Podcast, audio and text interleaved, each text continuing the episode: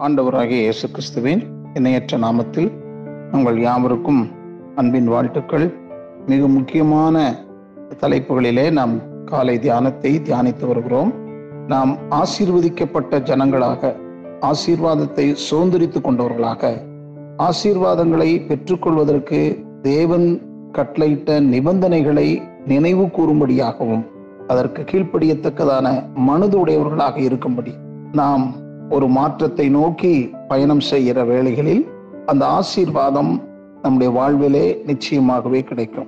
ஒரு காரியத்தை நீங்கள் ஞாபகத்திலே வையுங்கள். ஆதியாகமும் இருபத்தி நான்கு ஒன்றிலே கத்த ஆபிரகாமை சகல காரியங்களிலும் ஆசீர்வதித்து வந்தார். இந்த வசனத்தை நினைவு கூறுங்கள்.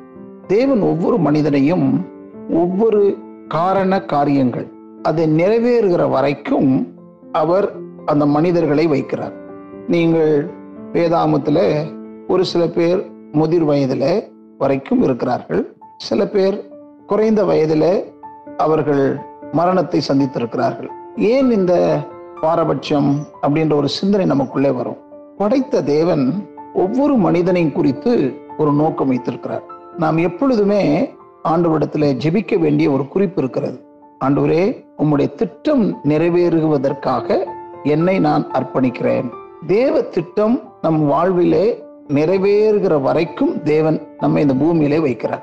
ஒன்று. இரண்டாவது அவருடைய திட்டம் நிறைவேறுவதற்கு நாம் தகுதியை பெறுகிற வரைக்கும் சில பாடுகள் நம்முடைய வாழ்க்கையில அனுமதித்து அவைகள் மூலமாக நம்மை உணரும்படி செய்கிறார். இது இரண்டாவது. ஸ்தேவானை ஆண்டவர் விசுவாச வாழ்க்கையின் பயணத்தை துவங்கி குறைந்த காலத்திற்குள்ளாக அவன் மரணத்தை சந்தித்தான். அவன் பிறக்கும் போதே அவனை குறித்து தேவன் ஒரு திட்டம் வைத்திருந்தார். அந்த திட்டத்தை நிறைவேற்றி முடித்தவுடனே தேவன் அவனை தன்னுடைய இலைப்பாறுதலுக்குள் அழைத்துக் கொண்டார். பவுலை ஆண்டவர் அழைத்தார். அவன் பல நெருக்கங்களின் வழியாக நடந்து போனான். அவனால் தேவ திட்டம் நிறைவேறுவதற்காக அவனை வைத்த காலங்கள் இன்னும் கூடுதலானது. அது அவனை குறித்த ஒரு திட்டம். இதை கேட்டுக்கொண்டிருக்கிற நாம் நம்ம ஒவ்வொருவரையும் குறித்த தேவன் ஒரு திட்டம் வைத்திருக்கிறார். ஆகையால் இதை கேட்ட உடனே நீங்கள் ஆண்டவரத்தில் அர்ப்பணம் செய்யும் ஆண்டவரே உம்முடைய திட்டம் என்னுடைய வாழ்வில நிறைவேறுகிற வரைக்கும் நீர் என்னை நடத்துவீராக என்னை அதற்காக அர்ப்பணிக்கிறேன் என்று நீங்கள் கேளுங்கள். தேவனுடைய திட்டம் நம் ஒவ்வொருவரையும் குறித்து ஆண்டவர் வைத்திருக்கிற அந்த காரியத்தை மனதிலே வைத்து நீங்கள் தேவனோடு நடக்கிற ஒரு மனிதர்களாக மாற வேண்டும் என்பது மிக முக்கியமானது. நேற்று பார்த்த கலாத்தியர் மூன்று பதிமூணு பதினாலில் வாக்களிக்கப்பட்ட அந்த ஆசீர்வாதத்தை பற்றி மூன்று முக்கிய உண்மைகளை பவுல் குறிப்பிடுகிறார். முதலாவது அது தெளிவற்ற வரையறுக்கப்படாத ஏதோ ஒன்றல்ல அது மிக திட்டமானதே. ஆபரகாமின் ஆசீர்வாதம் இருபத்தி நாலு ஒன்னில் இவ்வாறு விளக்கப்பட்டிருக்கிறது. கர்த்தர் ஆபிரகாமை சகல காரியங்களிலும் ஆசீர்வித்து வந்தார். தேவனுடைய ஆசீர்வாதம் ஆபிரகாமின் வாழ்வில் அனைத்து பகுதிகளிலும் காணப்பட்டது. அவருடைய நிபந்தனைகளை நிறைவேற்றக்கூடிய ஒவ்வொருவருக்கும் அதற்கேற்ற ஆசீர்வாதங்களை அவர் ஆயத்தப்படுத்தி வைத்திருக்கிறார். இரண்டாவதாக ஆசீர்வாதம் இயேசு கிறிஸ்துவிலிருந்து மட்டுமே வருகிறது. அதை நம்முடைய நற்குணங்களினால் சம்பாதிக்க இயலாது.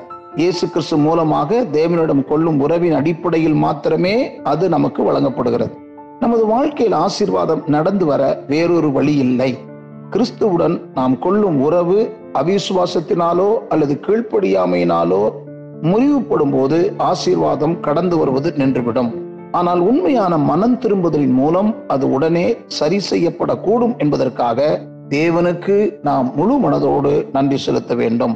மூன்றாவதாக ஆசீர்வாதம் அங்கே பரிசுத்த ஆவியை குறித்து சொல்லப்பட்ட வாக்கு தத்துவம் யோவான் பதினாறாம் அதிகாரம் பதிமூன்று பதினைஞ்சில் கூறுகிறார் சத்திய ஆவியாகிய அவர் வரும்போது சகல சத்தியத்திற்குள்ளும் உங்களை நடத்துவார்.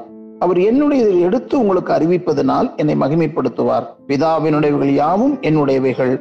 அதனாலே அவர் என்னுடையதில் எடுத்து உங்களுக்கு அறிவிப்பார் என்றேன். இவை அற்புதமும் ஆறுதலான வார்த்தைகள் அல்லவா? தேவத்துவத்தில் மூவரும் பிதா குமாரன் பரிசுத்தாவி ஆகிய மூவரும் தங்கள் நோக்கத்தில் இணைந்து இயேசுவின் தியாக மரணத்தின் மூலம் நமக்கு ஆக சம்பாதிக்கப்பட்ட அனைத்தையும் குறித்து நம்மிடம் பகிர்ந்து கொள்கின்றனர் இது நமது இயல்பான மனதால் புரிந்து கொள்ள முடியாதது.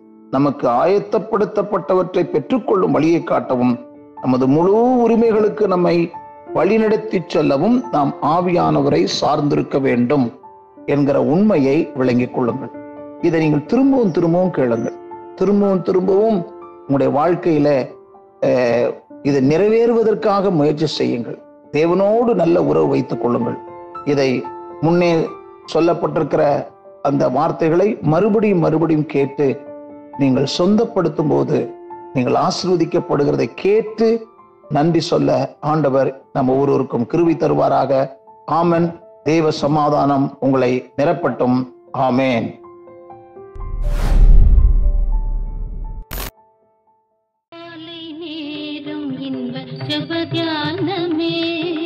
கருணை